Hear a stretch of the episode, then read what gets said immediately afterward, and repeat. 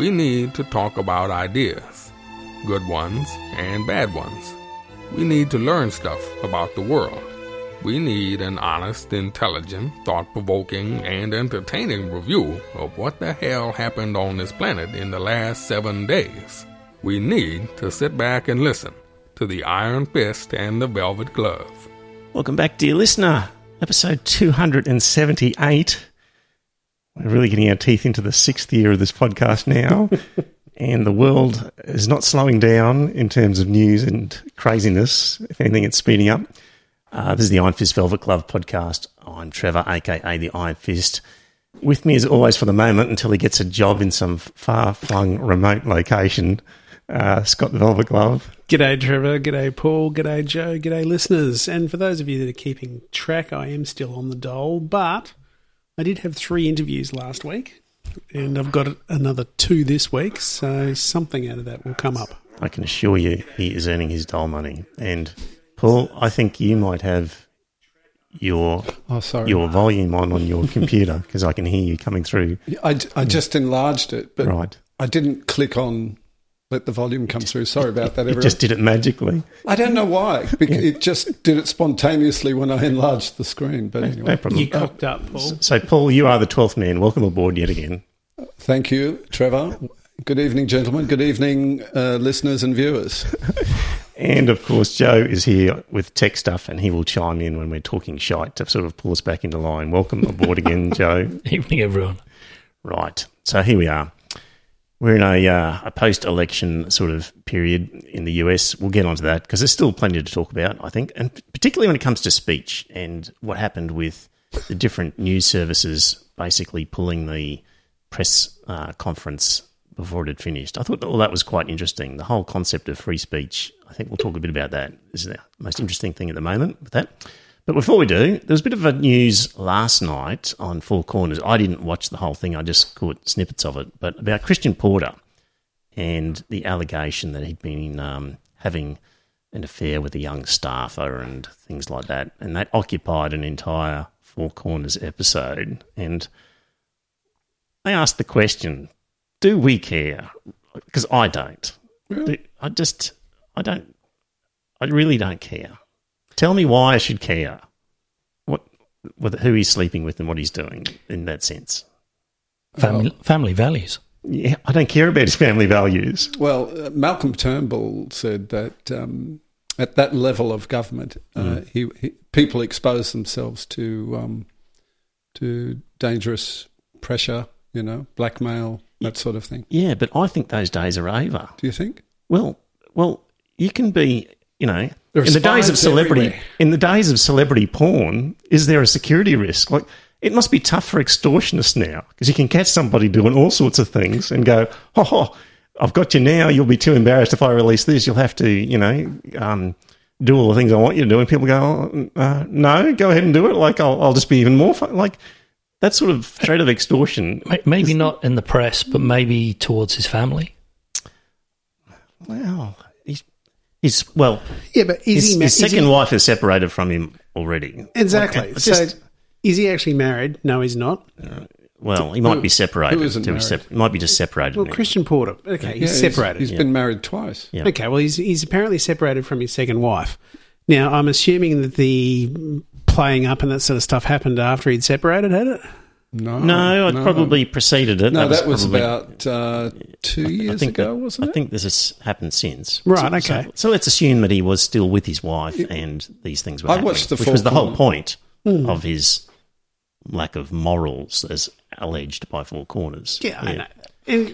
I don't think it was about morality so much as um, integrity, you know, like Mm. uh, publicly sort of preaching family values and uh, that sort of thing, and then privately not practicing the family values. It makes the government look bad. It makes the government look like they say one thing and do another. And I think that's why the Prime Ministers, Turnbull and Morrison, were, were not happy Yeah. about it. Yeah. Does anybody? I, I watched take Four that up? Corners today. What's that? the um, chat room. You wanted to scroll back up? yeah, Yep. down, no, just down to Bronwyn Burn. Yep. I don't care about who Christian Porter is sleeping with, but I do care about his retrograde attitudes towards women, which are very much out of step with current community attitudes. Yeah, Fair Look, enough, but I didn't think it was worth an entire episode on um, Four Corners. Mm. Um, that's probably the most blunt and brutal thing I will say on it. Mm. Um, If, if if he was a friend, I'd want to know. But he's just a politician. He's, I don't.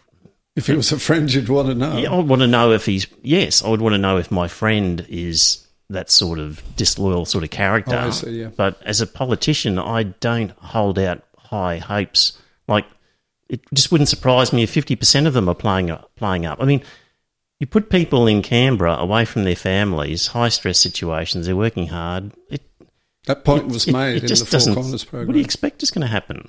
I just, to me, it's it just doesn't surprise me. Um, it doesn't And- surprise me either. It's just and- one of those things that's really. and I just really don't want to. I just don't think we should be concerned with what's happening in people's bedrooms. So, um, yeah, that's my personal view. I mean, I've got a theory that Putin didn't disclose uh, Trump's antics with Russian hookers because it would have only added to the Trump legend. You know, like this is the problem for extortionists now. Yeah, but see, I, I think Trump would probably have a reason to try and keep something like that quiet because his base is basically evangelical Christians. Mm. Now, I know they'd forgiven a hell of a lot, but I don't think they would have forgiven. They forgave Trump enormous amounts. Yeah, I know, do. but I, if you promise them a law that they like, they'll forgive anything. They give him a free pass. well, we'll have to wait and see. But well, they didn't forgive him completely, did they? Because you know he's been he's been voted out. But No, no, but the evangelicals, They didn't vote 87% voted for him. really, Yeah. yeah, okay. Uh, and that's after he got caught with um, oh, paying off the the um, porn star. There was all sorts of. Uh, he he's yeah he was well known. Grabbed by the pussy, or yeah. yeah, Yeah, yeah, all that sort of shit. I mean, it was it was absolutely.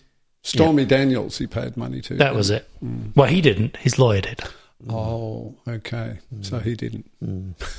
Anyway, in the chat room, it seems to be more of a consensus that people do want to know by the, by the looks of the comments in there. So Daniel's made comments, and Dire Straits, and Greg. So um, I don't know. Just personally, I really don't think we should be looking at what's going on in people's bedrooms. I don't care. I don't elect officials to the federal parliament on the basis of my view of their morality so much. Yeah, I but don't, don't think you on think issues of like that. Okay, the other the other side of the coin is that um, I can't remember where Christian Porter stood on the same sex marriage debate, but some of the shit that was coming from that side of Parliament, saying that it's going to devalue marriage and all that sort of shit, and you got him screwing around on his wife, Yep. that Well, would have made him I'm- look I'm sure incredibly hypocritical. That a marriage is between a man and a woman, and he's been on the side. So, I think that was from the But shovel. it, goes to the uh, issue of trust, doesn't it? So if the But I don't trust any of them, so that's why I no, don't no, care. no, you don't. But you're, you know, I'm a you're, you're a special case. I'm yes. cynical, But a you're lot right. of the voters, well, at least we'd like to think a lot of the voters trust Mm. the government. Now, if they hear the government saying one thing, Mm. and then it comes out, you know, in the in the press, whether it's just gossip or you know, whatever, that they're doing quite another thing from what they, you know, sort of propose they're doing, or Mm. Yep. you know, then it it undermines trust in the government. I Mm. think it undermines our confidence in their integrity, Mm. which Okay. goes to a range of issues. You know, it's not just about what they do in the bedroom, but what they do in other meetings. Yeah, I mean, if a Catholic priest is on his knees in a public toilet, you know, then that's relevant to the Catholic priest's job, I think. Do, do they pray in so- public toilets Yeah, too? Well, they get up to all sorts of mischief in there. So just take, I guess it's your view of the job. So I don't see them as. It's less around the view of the job and more the figure that they're presenting in public Mm, uh, and whether they uh, really are uh, who they say they are. mm. Uh, and if you're voting Family on man. them to So he's make a liar in that Yeah, sense. basically. Right. That's That's, right. fair enough. What if he hadn't presented himself as a family man? I, I think then it's irrelevant. Okay, so they did show on Four Corners of the bit I saw where pictures of him with his kids and his family attending events, picturing him as the family man. Mm. So if they hadn't have done that, then maybe they shouldn't be. I think if he had stood as, uh, for instance, uh, Fiona Patten, Mm. if Fiona Patten was uh, having an open relationship, I don't think her constituents would be that surprised. Mm.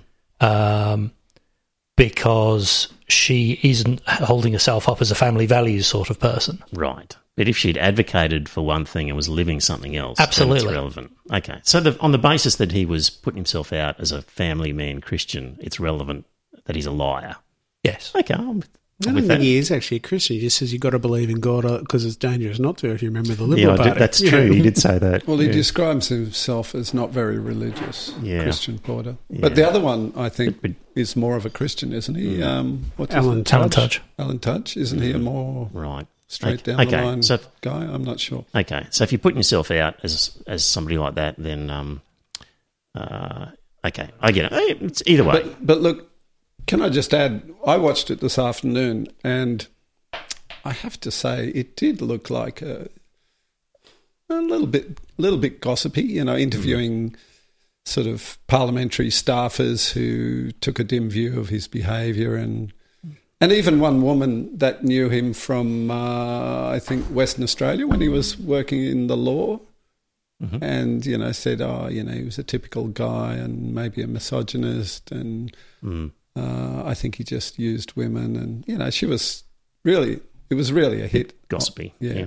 In the chat room, Greg says, I wouldn't care except for the hypocrisy. I guess that's what we're coming down to as Yeah, well. I think We're with you on that one, Greg. hypocrisy and trust. Mm. Right. Um, US election, when we last uh, spoke, it was still up in the air, wasn't it? We didn't was, yeah. really know. It was kind of looking Biden ish. He was looking Biden-ish, but we couldn't actually call it because Mm. there were a number of states yet to go. Yeah. Most of those states have now reported, and Joe Biden has collected 290 of the Electoral College votes. He only needed 270.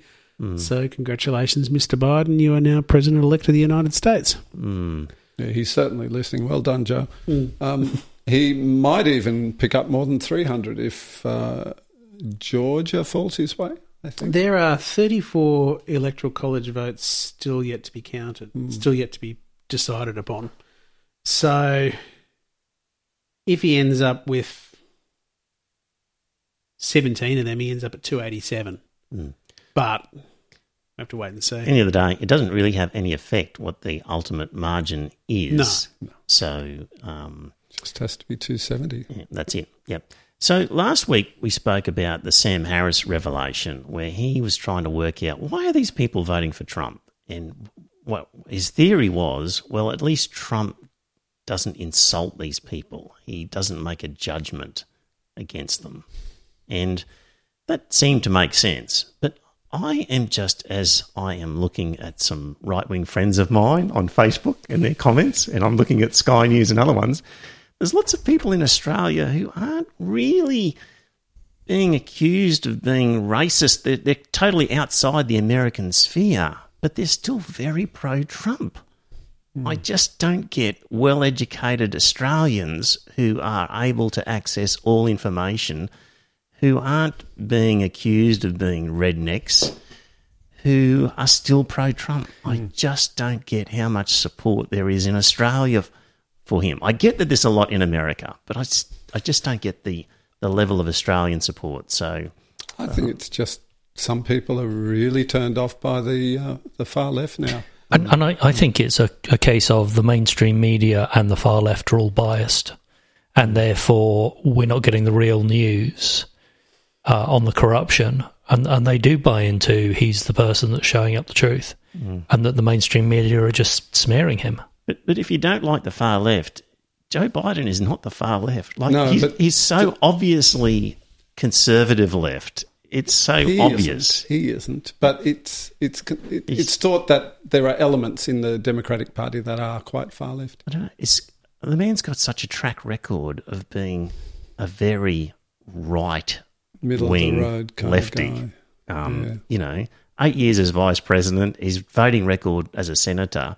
Yeah. There's nothing lefty about Joe Biden. I Not- just, not very much. I just don't get the scare that, that there's an effective scare campaign about him being a lefty socialist and But he is seventy eight, yeah, well, yeah, and his his vice president is yeah. even she is not exactly hard left, is she? No, I mean she's she was very hard as a prosecutor.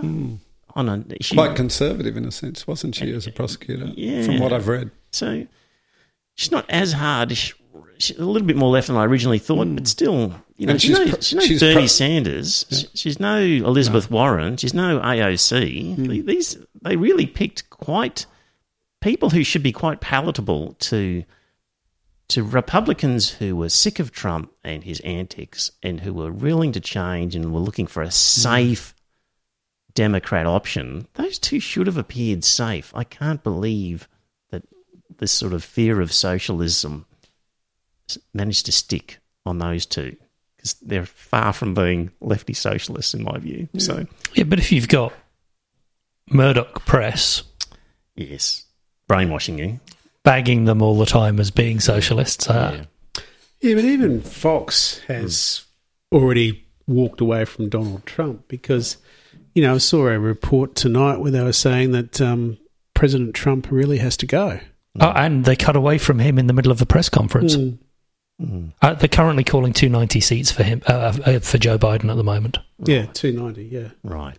So other things. So obviously, Trump's come out and he's basically been saying, as he was in the lead up to the election, he was anticipating there was going to be a fraud if he didn't win, and now he's he's claiming that the election is a fraud, and um, that's getting quite a blowback, even from Fox News and other and the Republican Party is kind of split on this one now. So there's a substantial number of Republicans who are saying, hang on a minute, you've got no proof of this. Uh, you're crossing a line here. I guess they can see that he's out of the picture. He's no longer president. So in the past, where they were scared to talk against him, they're now able to read the tea leaves quite clearly and go, well, there's no point pandering to this man anymore because he's gone. Um, but at least there's some hope in that the Republicans are, are pulling up and Fox is pulling up and saying, "Hang on a minute, where's your evidence on this?" So, um, so it's just a embarrassment for the country the way he's carrying on. Uh, So there was talk about him running in 2024, but the, the more he carries on, right? the less likely that is because he's just going to be seen as a poor loser. Yeah, However, people are saying that one of the children could quite possibly run. yeah. Jesus Christ, can you imagine Don Jr. or Ivanka? Well, he wants to paint a picture that he was robbed, and then in four years' time he could come back and. Um, He'll be dead by and then. say, let's get this right. Now, pe- people voted for me before, and now this time we'll do it. I, I, I think he'll be too tarred, but his children, He'll be what? too tarred. Right. Tired or tired? No, no, tarred. A- As, As in, in tar and as in, as in, he's been seen as ungracious. You know, um, going kicking and screaming. He'll That's be a great forgiven. idea, He'll be Joe. forgiven. Like the, of all the things he's done Well, in his true. career, this is the least of it. A a hissy fit. I reckon, here's an idea. I reckon mm. those senior Republican parties who see him as sullying the reputation of the, of the whole party with his behaviour, mm. they should go in, uh, tar and feather him, and mm. then chase him out the gate. And then he'll be really tarred. Well, there was talk of re- resurrecting Mitt Romney because he's been the most vocal Trump critic. He comes across as very mature and level headed, doesn't he, compared to Trump? Well, until you remember that he's a Mormon.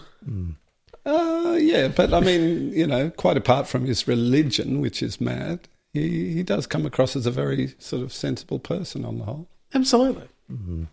Okay, so um, oh, there's funny things. Different things have happened. Did you see uh, uh, Rudy uh, Giuliani is Yeah. Trump's advisor, and he called a press conference because he was going to outline some of the fraudulent actions that have been taking place in the various states, and and somebody in his um, in his group who booked the um, Four well, thought, Seasons. thought they were booking the Four Seasons hotel That was hilarious. but in fact booked the Four Seasons total landscaping, um, which was just this cruddy little landscaping business that was squeezed between a sex shop and a crematorium.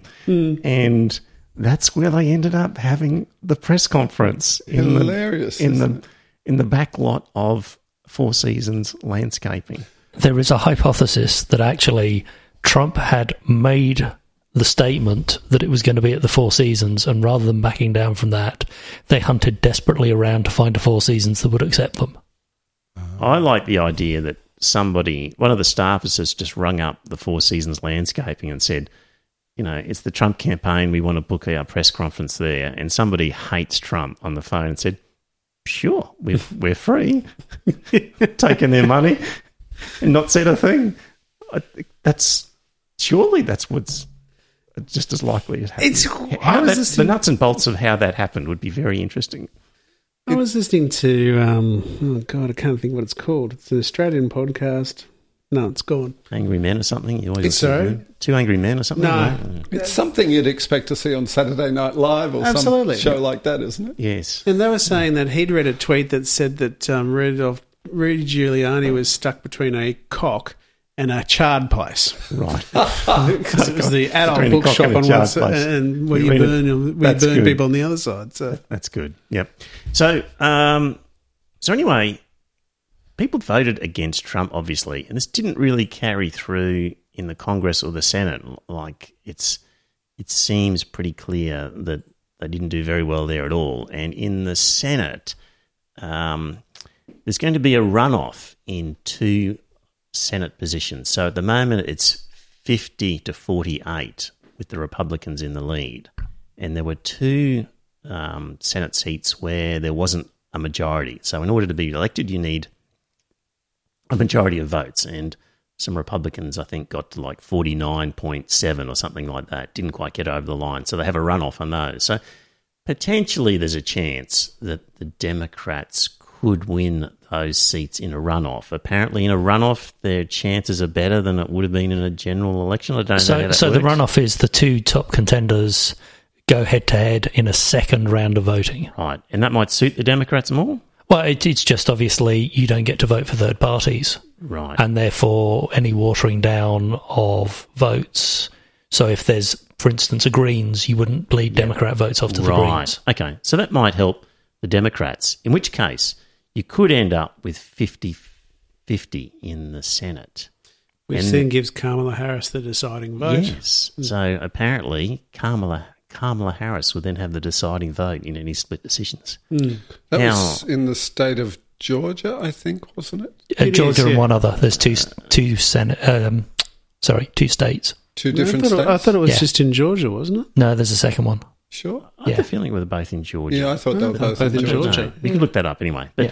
but in any event, that's an interesting scenario. Wouldn't that be delicious if you were Kamala Harris to come in on 50 50 votes and into the Senate? So oh, we're now deciding this way. Like, it'd be a great feeling if you end up doing It would also facilitate getting their um, legislative agenda through. Mm, indeed. So, Well, it depends. Like, I mean, the Americans, I know they're all polarized and all that sort of stuff, but you've got to look at the history of it all. Clinton didn't get his own way with his Senate and that sort of stuff. Obama didn't get his own way with his Democrat rep- dominated Senate. mm, You do still have a hell of a lot of horse trading that goes on to get things done. mm, So we'll have to wait and see. But I would have thought that even at 50 50, you're not guaranteed of getting everything you want done. mm, yep.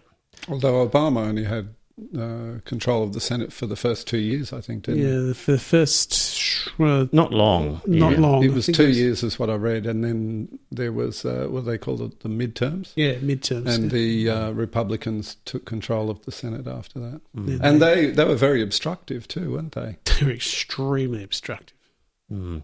So uh, let's look at what Trump was saying and how his comments were cut short by the different media organisations. So the sorts of things that he was saying was, uh, we're hearing stories that are horror stories. We think there's going to be a lot of litigation because we have so much evidence and so much proof. But in fact, uh, Trump produced no evidence of systemic problems in voting or counting. In fact, ballot counting process across the country has been running smoothly for the most part. Um, Trump said in Pennsylvania, partisan Democrats have allowed ballots in the state to be received three days after the election. But in fact, the state Supreme Court, not partisan Democrats, ordered that ballots filled out before the end of the election day could be received up to three days later and still be counted. Trump said Pennsylvania Democrats have gone to the state Supreme Court to try and ban our election observers. They don't want anybody in there. They don't want anybody watching them while they are counting the ballots. But that's false again. The president is wholly misrepresenting the court case. No one tried to ban poll watchers representing each side, and Democrats did not try to stop Republican representatives from being able to observe the process. The main issue was how close the observers could stand. Uh, didn't the judge actually threaten the bar registration of one of the lawyers? Really? Yes. Well, no, I didn't hear that. no, no. So Wow. they, they were saying, so how many do you want? And they were just going, uh, as many as the Democrats. And they're saying, no, no, name a number. And yeah, how many people are there? Oh, well, it's not a zero number. Uh, and basically said, if you carry on like this, I'm going to have you revoked by the bar. Wow, Yeah. that's good. On what grounds? Um, basically, Shoddy workmanship basically, as a lawyer. You're being totally disingenuous in your in allowing a claim that you. So you have to go in with, with a clear claim. You can't just make it up in front as you're standing in front of the It, it was judge. clearly Exactly. clearly Exactly. you're talking bullshit and you haven't come with a genuine claim. basically. Right. Your case is so bad that you are you shouldn't have walked into this court and wasted my time. You Yeah. owe the court because you owe the court a duty in a sense as well as a lawyer. So um, yeah. As an ex-lawyer, Hmm. Trevor, doesn't it give you uh, just a slight warm glow to know that all those American lawyers are getting lots of work? Uh, no, it doesn't make any difference to me at all. Like poor buggers having to deal with it. I'd hate. I'd hate it. So yeah. Um, oh, Trump said our campaign's been denied access to observe any accounting in Detroit. That's false as well. They had access. Uh, Just a whole range of of allegations by Trump that were just completely false. Not even sort of half right or whatever. Just completely false. And what we had, I also said, if you count the legal votes, I easily win. If you count the illegal votes, they can try to steal the election from us. And of course, what we had happening in the States then was protesters, Trump followers, outside of ballot counting, vote counting areas, Yeah, and not all of them were there to pray. harassing um, and protesting and calling out. And in Arizona, they were saying, stop the count because we're ahead at one point. And then they were saying in other states, uh, keep counting. So um, If you're ahead, stop the count. If you're behind, keep counting. that, that's right.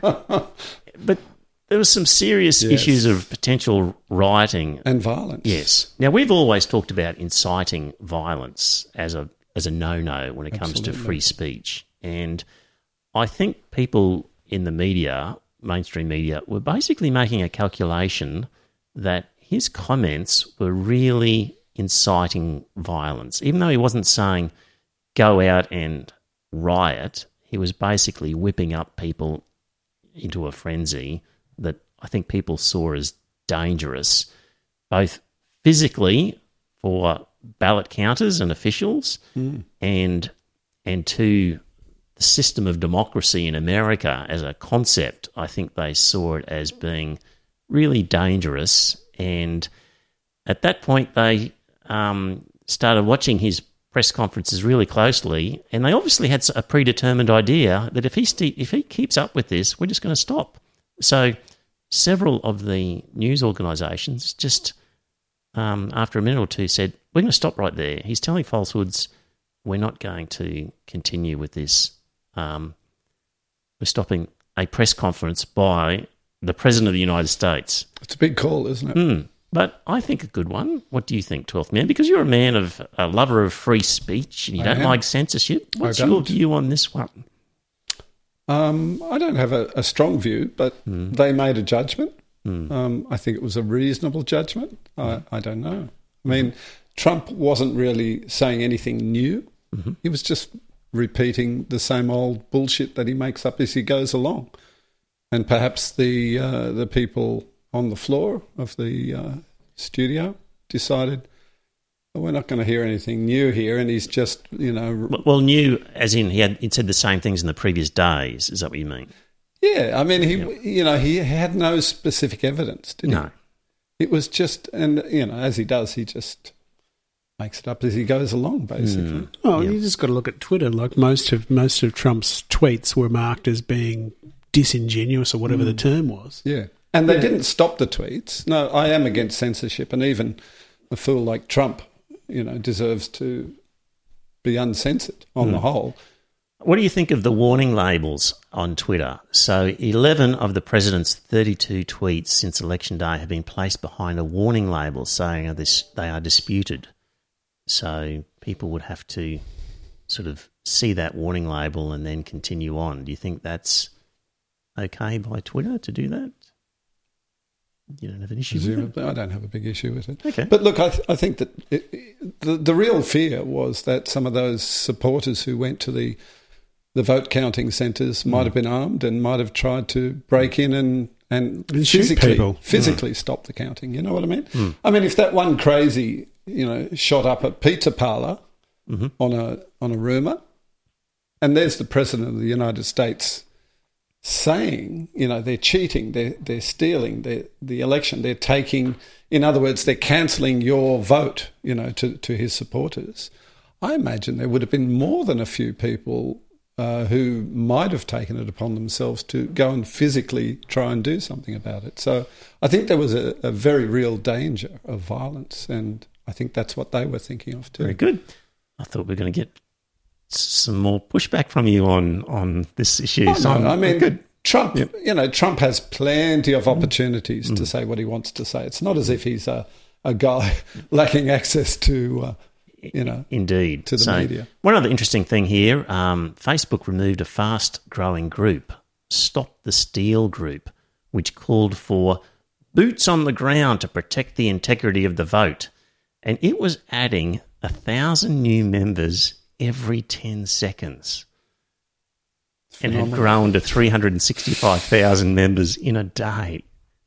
if only the Iron Fist Velvet Glove podcast could achieve those sort A of. thousand new Figures. members every 10 seconds. That's very frightening. yeah. 60,000 a minute. So Facebook um, cancelled that group. The group they say the group was organised around the delegitimisation of the election process, and we saw worrying calls for violence from some members. So I agree with Facebook on putting a stop to that group as well. It sounds like you do as well, Paul. I don't have a problem. Uh, yep. And uh, just in other sorts of free speech type issues, Steve Bannon was banned by Twitter because he called for the beheading of Fauci, the um, the I think he was probably speaking metaphorically, but it, it was pretty inflammatory language, heads on spot on pikes. On Thursday, former Trump advisor Steve Bannon said Trump should put Dr. Fauci and FBI Director Christopher Wray's, quote, heads on pikes during a live taping of his podcast. Why those two? Why was he picking on those two? well, because he doesn't like what they've done. So, yeah, he doesn't like what they've been doing. Because they dared counter uh, countermand the president, yeah. disagree with them. Yeah. So, um, so I just I've been trying to get my head around this whole idea of platforms and publishers and how to reconcile when it's legitimate for a platform to to basically deny free speech. So, before Uh, s- computer's just crashed. ah, All right, we're streaming. Right. Well, with a bit of luck, dear listener, we're back. So, just um, computer just decided to shit itself, basically, and then it needed to reconfigure the hard drive. And luckily, we've got Joe here, and he's got things up and running. So, uh, if you're still there, say hello. Um, and sorry about that, but hey, that's the first real solid crash we've had while doing the live stream. So we've had a fairly good run till now. Right. Anyway, let's get on now. Free speech, and I want to talk about this and get this idea of because I really have an issue with the Hunter Biden laptop controversy and and the Trump incitement of violence and the decision by these digital platforms to cancel these people. And I think it's worth exploring. So, when it comes to free speech, uh, there's no such thing as free speech. We've always had restrictions on free speech. There's, there's actually a lot of restrictions on free speech. So, without looking anything up, I just sort of off the top of my head um, came up with uh, some of the restrictions that we readily accept. So, you can't say something fraudulent. You can't be misleading and deceptive in business. You can't make negligent misrepresentations. You can't defame people. You can't incite violence. In terms of confidentiality, either working for the government or maybe even in private business, you might agree to confidentiality provisions that mean you can't say things. Um, in employment contracts, you might be prevented from com- promoting a competing product. Uh, you might be prevented from sullying a role model image that you might have. And in financial advice, if you don't have the necessary qualifications and licenses, you can't give financial advice. So there's a range of things that are in place to prevent free speech. But with all those sorts of things, they're kind of around the idea that, well, if you say them, here is the punishment that you might encounter, either from the from society or from somebody else in a contractual sense. So, so you, basically, you can say these things, but you'll be in trouble if you do. For, for us, it was easy when it came to ridiculing religion or attacking Islam or something like that. We would say, well, if it's inciting violence, then you've got to stop there. That's an easy line to draw, and if you cross that line of inciting violence, you should be stopped. Otherwise, just because you say something offensive offence is really a subjective thing. You might say something that is quite true. It might be morally, you know, um, uh, substantial. Like it, it could be something perfectly fine to say, which will be offensive to somebody else in a subjective sense. So, have, have I told you, Trevor, mm. your hair is getting right. whiter by the week? Right. Oh, I'm offended by that. Yeah. But then I could say, actually, thank you. I, it looks good, doesn't it? Yeah, looks great. It's Exactly. So, but you know, yeah, you're right. Just being offended is not grounds to stop speech. yeah. It? So that was an easy one when it came to our views on free speech. That you should. There's an easy line to sort of more or less determine. We had a few arguments when it came to employment law. So, yes, on Israel Folau. So oh. I took the view that if you said something that was basically affected your ability to perform your job, then an employer could say, don't say those things because you can't perform your job.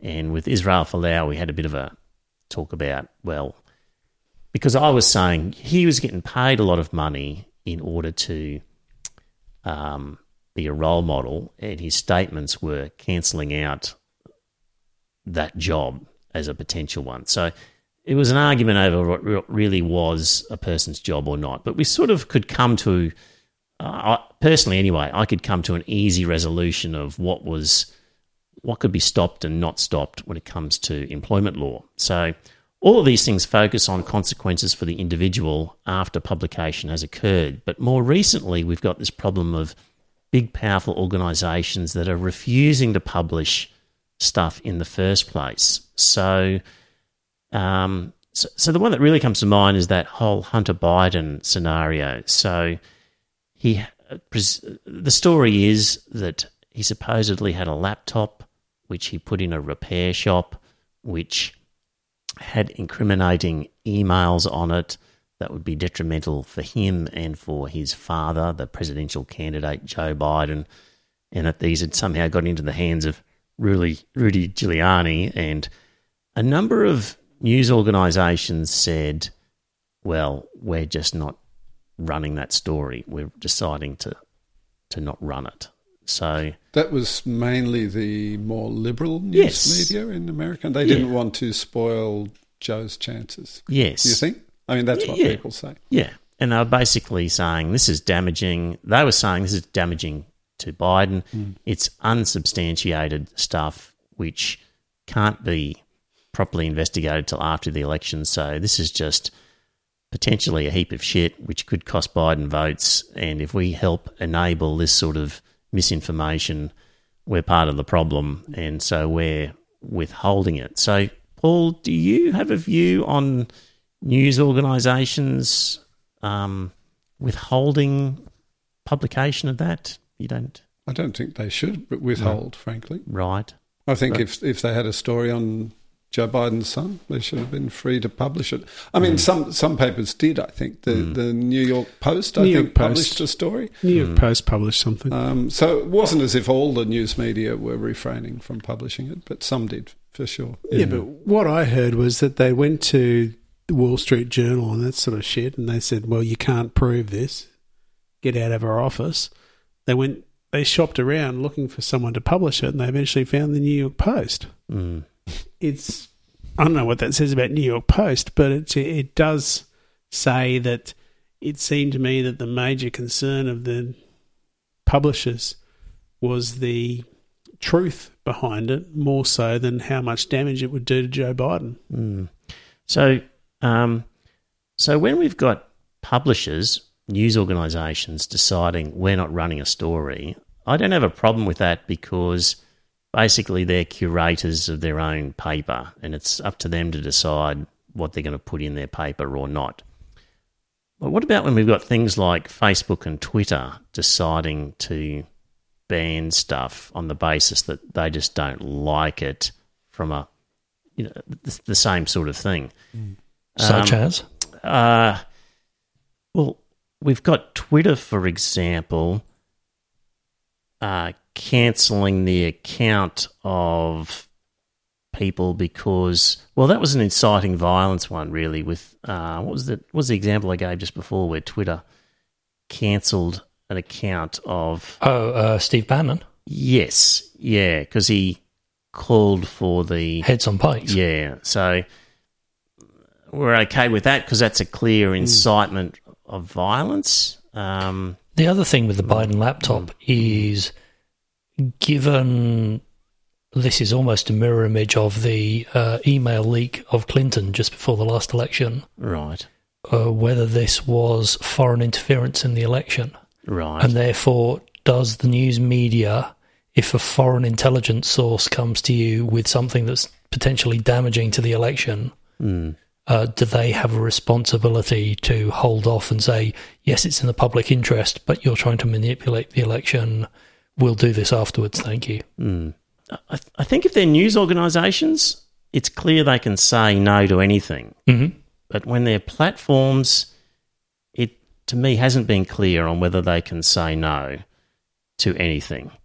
And if platforms are going to start curating stuff, I really think they then start to become responsible for it. So at the moment, if a news organisation publishes something, republishes something that's defamatory, then they also get sued for defamation.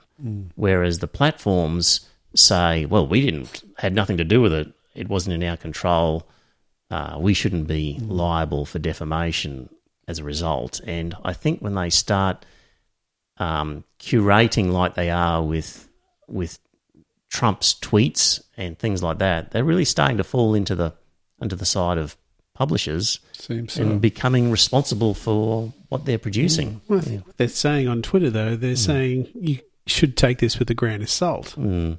which I don't think is the same as what you're saying. I can understand where you're coming from with the curating thing, Mm. and it's a different side of the story. I'm not exactly sure how I feel about it now. Thank you very much, Trevor. Right. Um, but I don't have a problem with what Twitter's done with Donald Trump's tweets. Mm.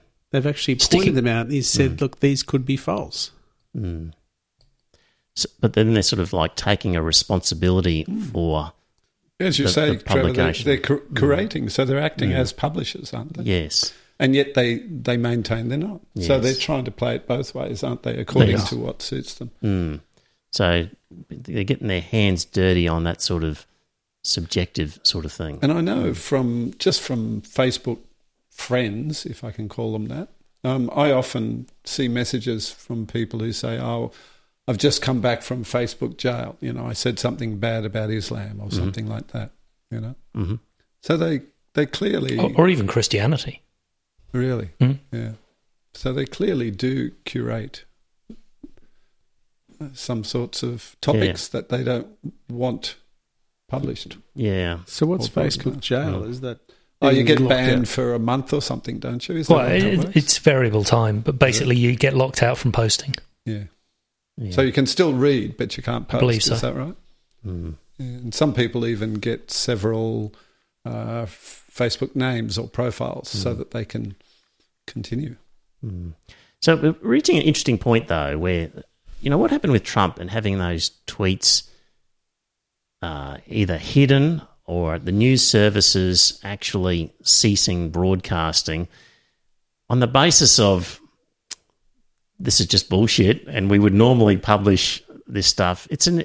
I don't think that's happened quite like that before. It's another. In the past, they might have gone, "Oh, we're not." When has it happened before? It's such a major news event that they've just said, "Well, actually, we're just not going to present it to you because we don't think it's good for you." It's So- never happened so- before, mm. but don't you think, considering the character of the person involved, Mm. that they've made a decision that this guy's a clown, Mm. he lies, so we've got to shut him up. Yes. Yeah, but they can't. Yeah. They can't but- make but- that but- sort of judgment about everybody. You know, they can't just say, "Oh, this guy's a clown," No, and but- therefore we're going to shut Okay, him but with Donald Trump, he is a public figure. well, we, we who think has he been is. shown to be a liar Mm. repeatedly.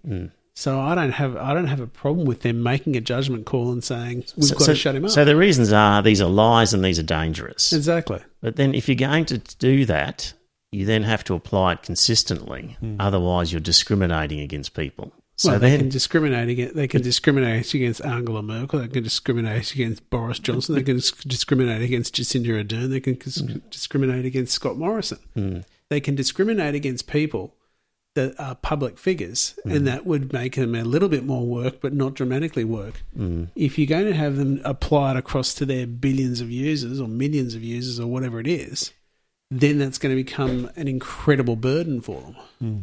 yeah. So, so what if somebody says, okay, you've allowed this anti-vaxxer to, um, to well, actually, no, climate change. Like, here's a well-known Republican senator or whatever who's said these false statements about climate change, which are dangerous to the community. Now you you've deplatformed Donald Trump on that same issue. Why are you doing it? Why aren't you doing it on this issue? No, Well, I think they should do that hmm. because they're they're both public figures. who hmm. put And they didn't themselves out- deplatform him. They hmm. merely put warning notices in front of his. Exactly. Well, the I news that- the news services though Ah. said we're going to stop broadcasting. Getcha. Yeah. So well, the news services said they're going to stop broadcasting because it's lies. I clearly have, don't have my argument very well structured, and uh, in my defence, our computer crashing before threw me off. So I'm going to revisit this topic uh, at another time when I can get my mind around it better. But um, Maybe you It's- need to it- drink more beers. yeah, Is it worth touching on um, France and Islam at the same time sure, with the freedom of speech? yeah. So to be honest, I haven't kept up much with what happened in France with the. There was a couple of beheadings, and No, it was a beheading and Yes. some stabbings. Yes. And in terms of freedom of speech, it was So- basically Muslims saying you can't talk about Islam like so so initially, it was a teacher in a civics class in school um, showed the cartoons of Muhammad that had um, got the Charlie Hebdo uh, murders started. Uh, there was some playground gossip. One of the parents uh, posted on instant uh, social media about it, and a Chechen immigrant who was also a Muslim decided that uh, he took offense to that and went in and killed the teacher and cut his head off. and the teacher had warned the kids and said, I'm about to speak about this, and you can leave if you need You to, can uh, or not." basically look away if you're going to be offended. Yes. Yeah. Um, but what happened in the classroom? So the police uh, came to interview him because uh, a number of the parents complained. Um, and his interview said, actually, no, I treated this respectfully. I told the children because he was accused of having kicked the, the Muslims out of the class. And he said, no, no, just look away if you're going to be offended. We need to discuss this. Uh, so there's a lot of he said, she said, but it sounds like the child whose father complained wasn't even in the classroom at the time Yes. had misheard things or had heard things misreported in the playground and had made up this story. Uh, and it got conflated and blew up and ended up with a teacher getting murdered. Uh, and But the French are still pretty strong on, well, Secularism. every- everything he did was fine, and he should be able to do that. so they haven't backed down on the Oh teacher's no, no. So ability to some do that. Some town halls have actually been um, projecting cartoons of Muhammad on the side of the town halls right. in solidarity. Right. However, uh, there was an Al Jazeera article saying that this is uh, fundamentally wrong and that the French should no way show pictures of Muhammad because it's insulting to all Muslims and they're being Islamophobic by showing pictures of cartoons of Muhammad. And that article, and thanks for sharing, Joe. That in that article, the the writer was clearly an Islamist himself, and he was he was mischaracterizing uh, secular liberalism. Well, I thought it was very interesting the the article that Joe sent. Or was it you sent it? I forget No, which Joe one of you sent- sent it. Joe sent it to us. well, did you send the one that said that fifty eight percent of Muslim youth agreed that Sharia That was law Paul. was better than it was Paul, was it? oh, Yeah. that was mine. Yeah. that he said that that fifty eight percent of Muslim youth agreed that Sharia law was preferable to French law. Not preferable. Takes uh, Well, precedence. over- precedence over Yeah. French law. It's really very very frightening when you got It a is. percentage like that. Absolutely, it's And- frightening. And, and France has actually said we've got a big problem with um, the way that Islam is being taught in our mosques and in our schools, and was calling for a francophone or fra- frankification, a French Islam. Right. Well, the teachers had to have been French raised Islamic teachers. Is that right? It, Something along it those was lines? basically that Yeah. the imams should be trained in a French Yeah. uh, Yeah. school and stop importing them and, from, and stop In Saudi importing, places like yeah, Wahhabi trained. So the government came out and said that. Yes, Right.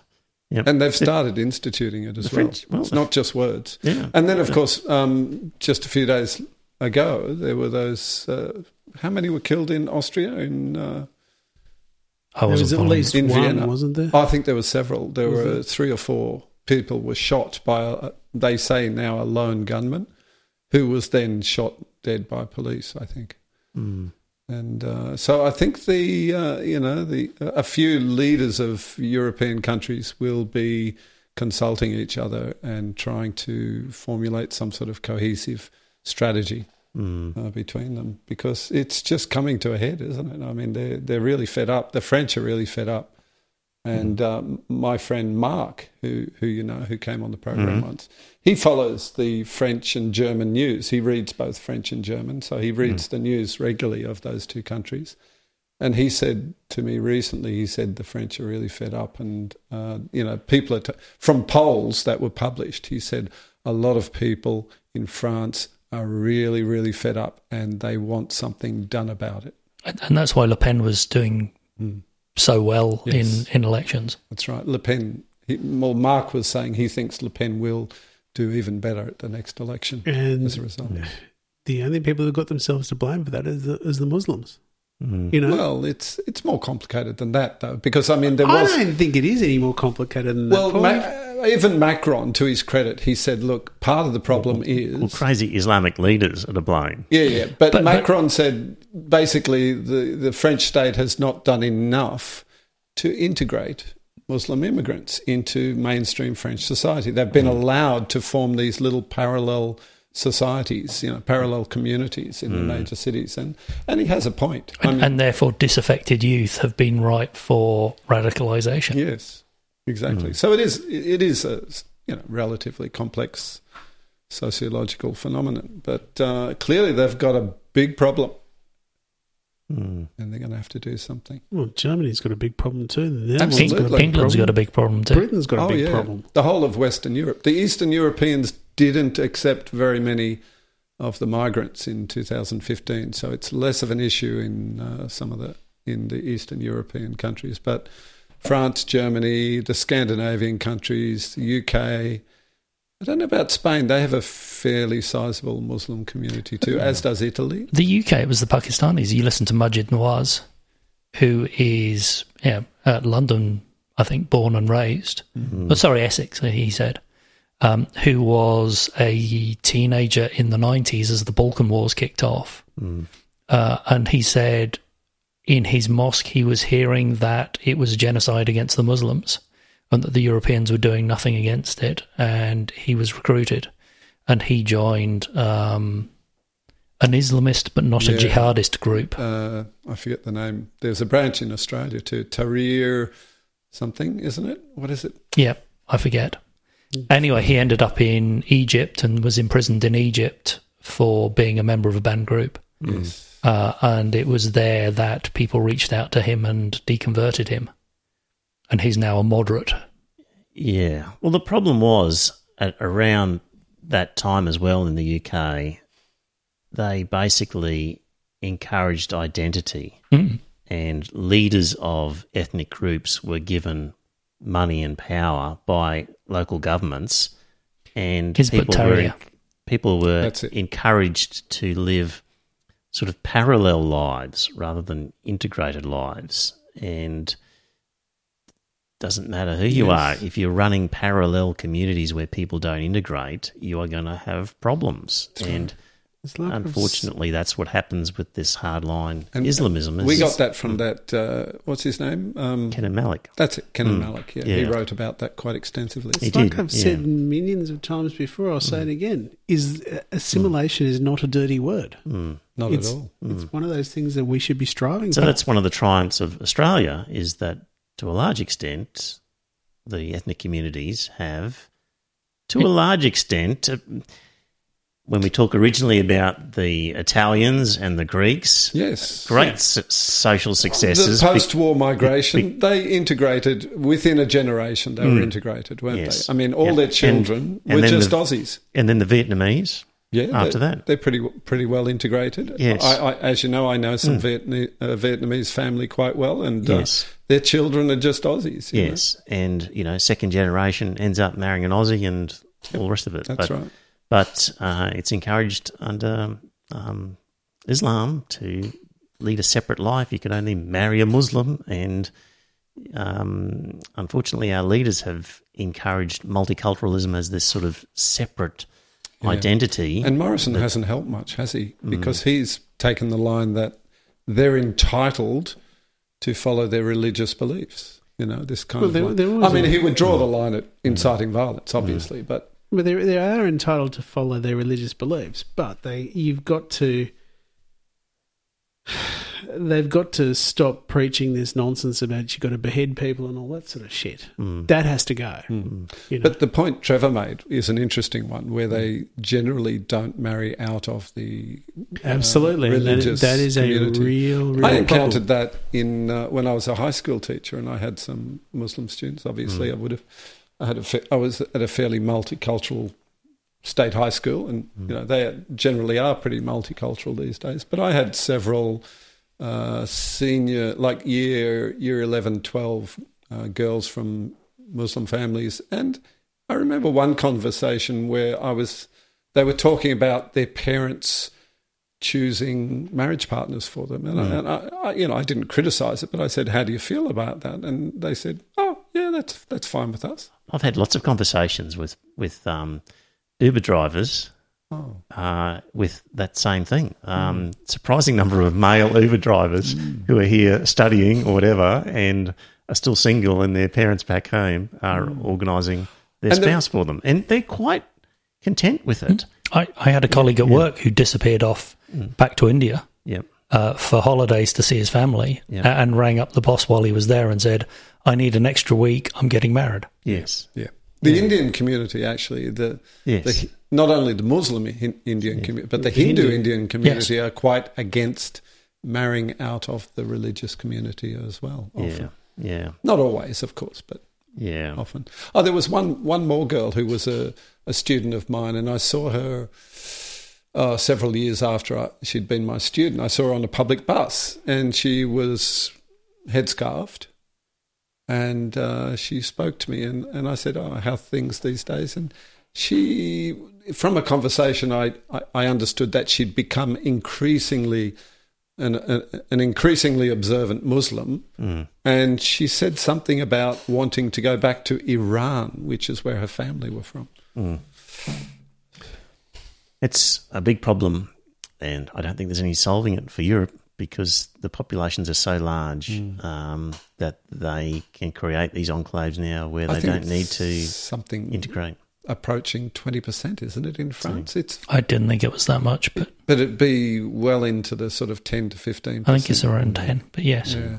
Uh, in the chat room, uh, Ross has made, uh, no, Matthew has made comments about Maajid Nawaz. That guy, I agree, Matthew, he has gone Off the deep end. crazy. Um, he's all sort of funny pro Trump, but he speaks in riddles and he's he is losing it in a big think? way. Yeah. So Maajid it- it's in- is yeah, Maajid Yeah. It, it's interesting because yeah, um, he was very, very centrist historically. Yeah, but um, I there's something really odd going on Okay. with him. I so. think he's just a little concerned, like a lot of other people, about the. Have you been reading much of him lately? No, not Right. much. But I've seen bits and pieces. But I think he's just really uh, against the left wing of the Democratic Party. I don't know. Maybe I, I should read him a bit more. But that was the impression I had. It's funny stuff. I don't think it? he really liked Trump. I think Mm. he just didn't like the direction the Democratic Party was going in. Um, just harking back, sorry to just to finish off on sort of post-Trump stuff, and um, and I of course have been watching the Sky News Facebook page and catching a bit of that, and also a little bit Thank of you for your support, Trevor. Yes. so, um, uh, if you think what's happening in America couldn't happen here, um, think again. Um, the the pro Trumpness that is around is scary and is significant. So it, it, could easily happen here. So first of all, here's a little bit of uh, Rowan Dean for you. I'll just play this. Um, headphones on. I never thought I would see an attempted political coup in the greatest democracy on earth, the USA. Yet increasingly, that is what it is looking like. There clearly was fraud on the night of the election, both electronically and physically, with all the rorting going in Biden's direction. A stolen election. Sky News is harder pro Trump than Fox News in America. Is that Sky News After Dark or? Yes. Okay. It's so pro Trump. It's incredible. It's actually harder than Fox News. Hmm. And Alan Jones, Rowan Dean, all those characters.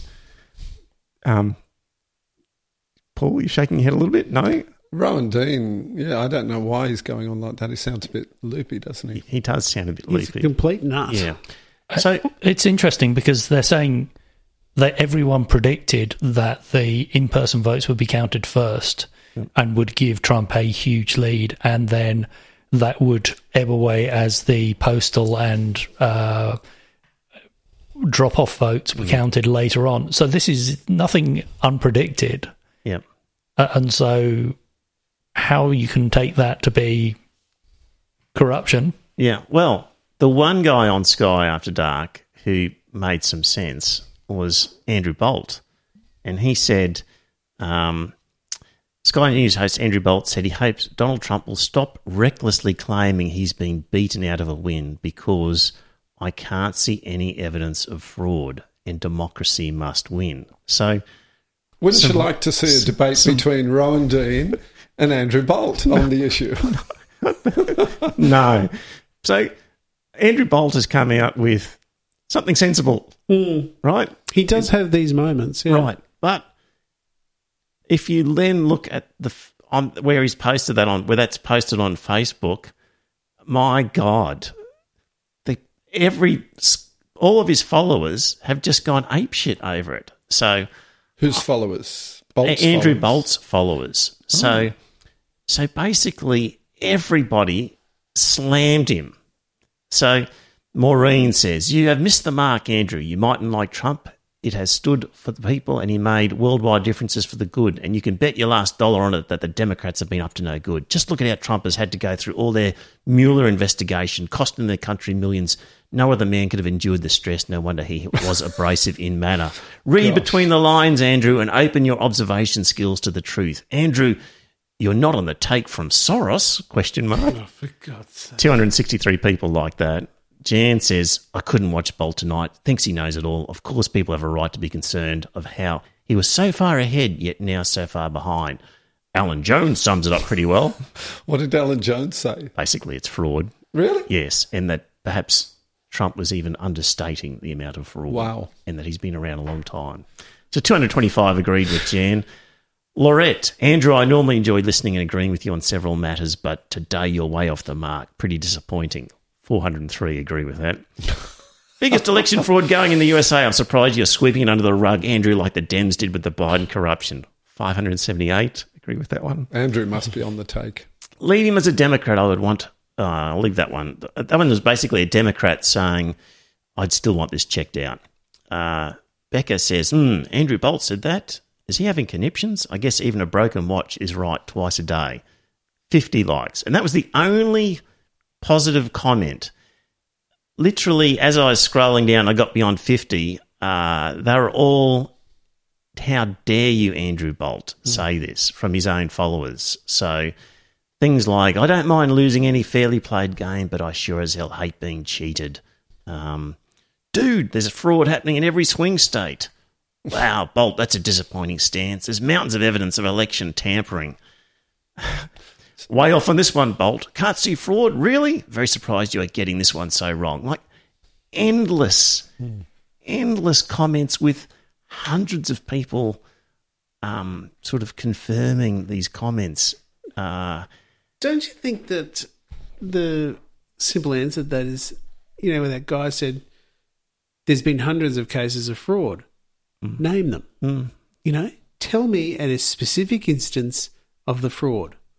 Oh, well, I heard, you know, it's a load of shit. Well, these people say I've seen hundreds of, of cases on social media, is what they say. Mainstream media won't tell you. You have to look elsewhere. These are the sorts of comments that are coming through there. Like, it's seriously frightening. Um, and the the number of people on that Sky News Facebook page who are totally into this nonsense, who are Australians who should know better. I just, But- I'm, fr- I'm scared by it. But when you say you think it could happen here, in my mind, I think Pauline Hanson is about the closest that we would have to someone like Bolt. And look how well she did in the state election. Well, exactly. Terribly. She didn't win. I think. I think they won one seat in Queensland, didn't they? if, if, but Yeah, my, it was five percent of the vote. my point is, we look at the US election and these allegations of fraud, and we go completely nuts. And we, I look at it and and think, how could anybody accept this nutty situation? Okay, Americans are subjected to a lot of propaganda. I guess. I guess if you're just tuned into Fox News all day, you could be brainwashed into thinking it. But I just look at these Australian commentators and I think you've got no excuse for this. Like I just it frightens me that Australians could fall for this. So if a similar sort of demagogue came out and said Australia's elections are rigged, then you could get a similar. be, a surprising number of people could agree, which Mis- would be worrying. Mr. P, like Right. Mr. P, Mr. P. Mr. P. I don't want to say his name because he's very litigious. Oh, okay. Um, well, well, The yellow man. yeah. Um, I mean, he has he's he's cashed up Yeah. like Donald Trump, sort of, Yeah. and um, has sort of similar, very ultra conservative ideas, doesn't he? yeah. Well, if Doesn't like taxes, doesn't like constraints on business. if if a crazy guy got in charge of the Liberals and lost an election and claimed election fraud, all I'm saying is don't be surprised about how many people suddenly agree with the idea because they're agreeing with it D- here. don't forget, you know, even if it's one percent of people are crazy nutters Hmm. in Australia, that's still two hundred thousand people. Yes, yes, That's a lot of likes on Facebook. yes. Uh, Uh, so This is exaggerating it. Is that what you're saying? yeah, yeah. Right. Hmm. So you can have a very noisy minority that's a tiny fraction, Yeah. just because of the size of the population. It seems like a lot of people. Right. Yep. So I wouldn't be overly concerned that these nutbags are going to take control Mm. because I think there are relatively small numbers of them. I agree. I don't know. I just think Sky News at this point has a relatively small reach, but they've got a really rabid following from what I've seen Yeah. there. And give them time in another 10 years, who knows what damage they could do. So, Don't let them breathe. That's all right. Kev's going to sort that out. um, news about a vaccine. So, drug company Pfizer has announced that early trials of a vaccine candidate suggest it may be 90% effective at preventing COVID 19, based on 94 confirmed cases in a study that has enrolled 43,000 participants across the US and five other countries. So, it's a very promising drug that Pfizer has developed. So, I think that's 90% effective at presenting the disease, COVID 19. mm, It does not stop you being infected with COVID 19, but it stops you developing any of the symptoms. I don't know. It does. Right. Yeah. Okay. So Well, this is the first this is the first generation of vaccines. is that how vaccines normally work? That you still get the no. Right. So you'll But the get it, but you won't feel the symptoms. Exactly. Really? I saw a. Um, uh, This is a- the first generation vaccine. This is what this is what they're all going to do. Is they're going to stop you getting sick, but the next generation or the, th- the second or third generation will actually stop the transmission of the disease. I saw a graphic uh, this afternoon on TV, and it it's they said it, it, it contained is it proteins that Mm-hmm. they're art, they're synthetic. It's not it's not derived from the actual virus Correct. itself, and it it gives your cells some sort of defensive mechanism that stops the virus attaching itself and, So inf- basically- infecting the cells. Basically, your immune system consists. Sorry, your uh, there's the innate immune system, and then something else that basically learns. Uh, and what it does is it learns what the virus looks like. And what they can do is train it by giving it a small part of the virus, but not the entire virus. So it looks for a marker that the virus contains. And in fact, what they're saying is they're not even giving it that, they're giving a precursor that your body then converts into the protein that the virus contains, and your body creates the vaccine inside itself. It, it's very smart, and um, they've been working on this for a number of years. I would listen to somebody talking about it on the grounds that they would have to ramp up this technology very quickly. They're, they've been expecting a pandemic for a while. They're going, we know it's going to happen. We just don't know which virus. We need the processes in place to be able to ramp up vaccine production very, very quickly. Is this the Pfizer vaccine or not? uh, not sure which one this was. Yeah. Um, I'll dig out the. It may be a private video. It might have been shared on one of my. Yeah, Yeah, it's a, it's all right. It's just that that sounds different to what I've heard because I heard. There, hmm. there are a number of vaccines, and they work Yeah, in just, different I just heard that the this is from Norman Swan anyway. which- Okay. Yeah, he said that your first generation vaccines, all they do is they prevent the disease. They don't stop you catching it. So that was what I was concerned about was that you know it doesn't actually stop the spread of the disease. It just stops the disease actually forming in you. I heard this afternoon that they said it does stop you transmitting the disease to somebody else. Okay, maybe it does. I couldn't do Yeah, it. I, I don't understand it well either, but Anyway, Hmm. sounds relatively positive. It It is does. very positive. You're getting ninety percent and that sort of stuff. That's very effective. Hmm. Maybe this time next year we could have an effective vaccine of some sort, potentially. The the problem is going to be how we uh, ramp up production. Hmm. And so the initial doses will go to those most at risk, the healthcare workers, those in aged care facilities, Hmm. uh, and will be slowly rolled out across the population. Yeah, maybe in 18 months' time, like we'll have something. Like it's looking more and more positive. Oh, absolutely. Yeah. So I guess um, what I'm getting at here, Paul, is uh, when we're talking about shutdowns and lockdowns, and you said um, that we're basically going to be eating humble pie. If you look at the screen there, I've got a picture of some humble pie. Oh, you're getting ready. that we'll be eating. That's right. Good on you. And and um, you said, you know, you guys will be eating some humble pie. And what I thought was, how will we know when it's time for either of us to eat humble pie on lockdowns? It's a very difficult thing to to We won't. Yes. And, and obviously, as soon as I said that, I thought, nah, you're never going to eat humble pie. Because you, you, you, there, there will be nothing that will change your mind Right. that the course of events weren't the correct ones to follow. Right. And, and, and, and- oh, and vice versa. conversely, yes, there will be nothing that will change my mind that lockdown Yes. was a big mistake. Yes. So, because really what we're looking at is a calculation of human flourishing, uh, you Or know, lack thereof. indeed, under lockdown versus what it would have been had we not had a lockdown but were still subjected to a pandemic. So, we'll never know exactly No, what human flourishing trade offs have occurred in that. And anybody who attempts to do a calculation scientifically is probably just pulling figures out of their ass, you would think. So, but what I did think was that, um, you know, what if um, in two or four or six years' time, sort of surveyed the Queensland population and said, hey, remember 2020? And we did that lockdown. Uh, do you think it was a good idea or not?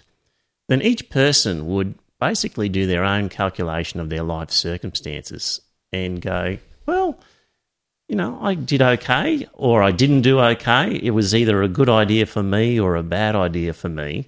And And that would be a way of sort of, if in six years' time, were you around in 2020? Did you go through all that process? Do you think the lockdown was a good idea or not? If if 75% of Queenslanders said, yeah, it was good, it proved to be, um, I'm very happy that we did the lockdown. Would, would that be proof that the lockdown No, was because right? it's totally subjective. But they're giving, if they're giving their own subjective, I agree, they're giving their own subjective calculation of how it affected their life. And if you're basically asking all Queenslanders, do your own calculation of your life, and then we look at add it all up as we do in a survey, then that's sort of like a referendum on how it would, would perform. Would that get us somewhere to an answer? No, I don't think it would because, you know, my impression is that people who weren't dramatically impacted, either, either financially or personally, mm. are now saying, gee, that wasn't so bad, was it? Mm. And all the people who were adversely affected are saying, that was fucking terrible. Yep. And I don't think they're really going to change their minds. It's like the, the atomic bomb. Do you think, Mm. You know, I mean, people have various opinions on whether dropping atomic bombs on Japan was a good idea. Mm. And there's no way to, to, to really go back and change history. Mm-hmm. And so people will make up their own mi- minds on, on what they consider to be important. You know, people, some people will say, well, you should never use atomic weapons. Look, look you know, instantly, or, you know, within minutes they killed, you know, 70,000 people or something, you know. And, and that was a crime against humanity. But the other side of the coin is people say, well, if they hadn't dropped the atomic bomb, you know, it, it was calculated that, you know, 100,000 or 200,000 American servicemen would have died trying to take control of Japan or whatever. So there are arguments on both sides, and it's, uh, it's a subjective opinion. So I don't think we can ever really have a clear uh, result, if, you- if you know So there'll mean. be no humble pie eating because we'll never reach a point where we'll be able to say you were right or you were No, wrong. I don't think we will, right. to be honest. Hmm.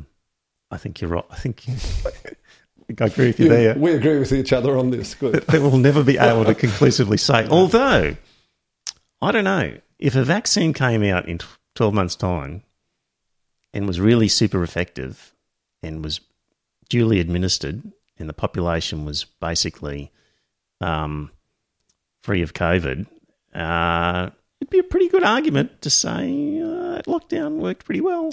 Yeah, but they, they would have been developing a vaccine even if lockdown hadn't been instituted. They would have been still trying to develop a vaccine. So, Yes.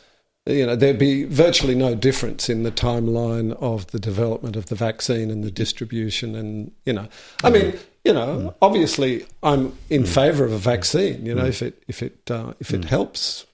Terrific. You know, I'm not anti-vax by any stretch of the imagination, but I still think that So, uh, but one of the anti-lockdown arguments is that we need to get on with our lives. Yes. We need to. Um, life is inherently risky. we can't do this forever. You can't make a totally And- safe society, and yes, and, and- all this this argument that uh, well we're saving lives. Yes, mm. you're saving some lives, mm. And you're sacrificing other lives. You know which ones are more I, I, valuable? I do think, if anything, this has pointed out how unfair our society is um, in that people are living on a knife edge. And that there needs to be some form of government support that isn't, oh, let's throw some temporary money at them, but oh, well, sod it. Uh, we don't need JobKeeper anymore, or we're going to cut it back down to tiny amounts. and it will end. It, it, It 'cause will end. Initially, one of the positives from it was a recognition by the government that people do end up in dire circumstances through absolutely. no fault of their own, Yes. which was a recognition by the government. Oh well, these people are uh, are in this position through no hard-working Aussies who are in this position through no fault of, fault of their own. Here's some money. Um, they're increasingly now turning to a view which is, well, if you haven't got a job by now, what's the matter with you? Come on, like, pull your finger out. You're clearly bludging now. If you haven't, we're just and you start can reducing this. the more So, conservative politicians will take that line. yeah, You yeah, know. yeah. So This time next year, they'll be all saying, you know, what's wrong with you, Bludgets? Why haven't you got back on your feet again? but as we know, Mm. some people have totally lost their business and their life savings, and some industries have been decimated. You Mm. know? So, and they're not coming back anytime soon. Some of them. So you know, it's it's very subjective. Those who were not terribly affected by it will will, will congratulate the governments and say, "Job well done." And those who were disastrously affected will probably be bitter for the rest of their lives. All right. Well, I don't know how long we've been going by the time this we chop out the bits that were. What are we up to? What's the time here? Five past So- nine. All right. So we've probably been going There- well. there, there was a question here Oh, yeah? about um, the eagerness to get a vaccine out Mm. and cutting that's safety corners. Dylan Reid, was it? Yeah, and um, I, I've certainly heard a big appeal. I, I know um, some of the pharmaceutical companies have said, "I don't care what pressure, Mr. Government, you're putting on me. Uh, we're not cutting corners. We're going to do this." There are things we can do in parallel to speed up the process, but there are safety things that we will not cut corners on uh, because the risk of it backfiring and giving ammunition to the anti-vaxxers is very, very high. So um, I, I think there's a lot of focus in the industry on making sure they're going to do it right first time. Mm, they've got reputations Yes. to uphold. Mm. Absolutely. So that yeah, and share prices to protect. Hmm. well, not only share price, but they've got they've got to keep the vac- they've got to keep vaccines relatively safe, Of course. so that you're not going to have a nutter saying, "Oh, I'm not going to give my kid that vaccine." Yeah, it's obviously not just about share price, but you can imagine if if Pfizer distributed this and then later discovered there was some terrible problem with it, their share price would crash, wouldn't it? Surely. It would. Hmm. I'm not saying it's only about share price, not at all. Hmm. Anyway, I'll be lining up for it if the relevant medical authorities say it's proven and all the rest of it. Mm. Put my faith in the science. Mm. Well, that was an awkward episode. At um, that hiccup technically in the middle of it through me. Anyway, It's Russian So- hackers. Mm. yep, I think there's a plot against us. So good on you in the chat room if you came back for part two. Um, uh, thank you for all of your comments.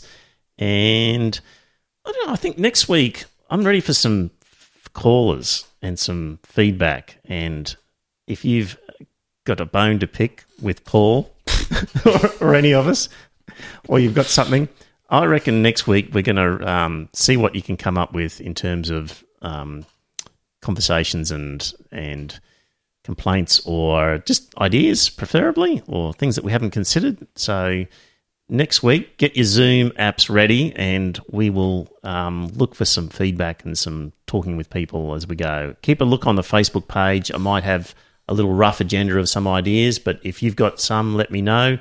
And you're welcome to join us via Zoom next week, and I think we'll see what happens there. So, yeah, give that a go. You never know. A bit of a lucky dip, but we'll see. All right. Bye for now. See you next week. And just before we go, a little shout out to Landon Hardbottom, who has just about finished his 14 days in quarantine, returning to China.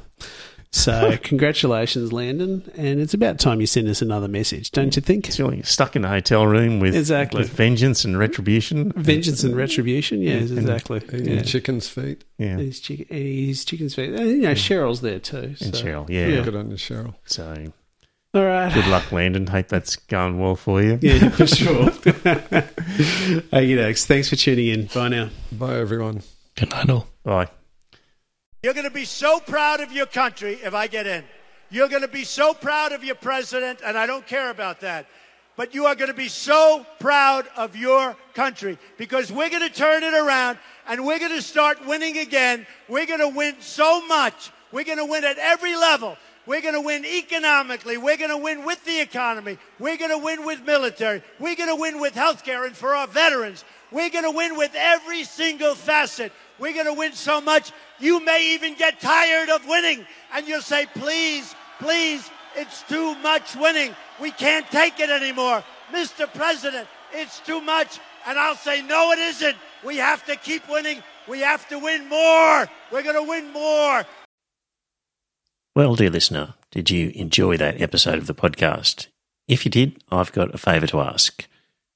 Uh, first up, tell some friends. Let them know about the podcast.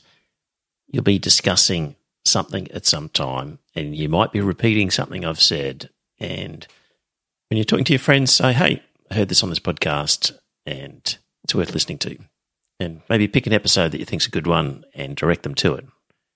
Like grab their phone and go to their podcast app and search for Iron Fist Velvet Glove and subscribe on their behalf on their phone and uh, and just put the word out. The other thing is you could become a patron and support the show. So if you go to our website, you'll see a link to Patreon, and there are some different options for subscribing and paying per episode. And really, the amount that you pay depends on what you get from the podcast. So there's different levels ranging from a dollar fifty Australian to I think ten dollars and various ones in between. It's really what do you think it's worth? Is it worth a cup of coffee? Uh, is it worth more than that, less than that? Whatever you get out of it, because not everybody gets the same. Maybe you don't listen to the whole thing. Maybe you never talk about it with people. Maybe you really couldn't care less half the time whether the podcast is there. It just it'll be different for everybody. So if you get a lot out of the podcast, contribute a bit more. If you don't get much, contribute less. But in any event, you can subscribe there. If you don't like the idea of a regular subscription, the website has a link to a PayPal donation. So you could just do a one off donation every now and again. So there you go. It'd be good to uh, spread the word, get a few more listeners, and that way, look, if we ended up getting more listeners and more money, we could do maybe a second episode or more special episodes, provide some more content. So it's up to you. If you think it's worthwhile, let people know. Thanks.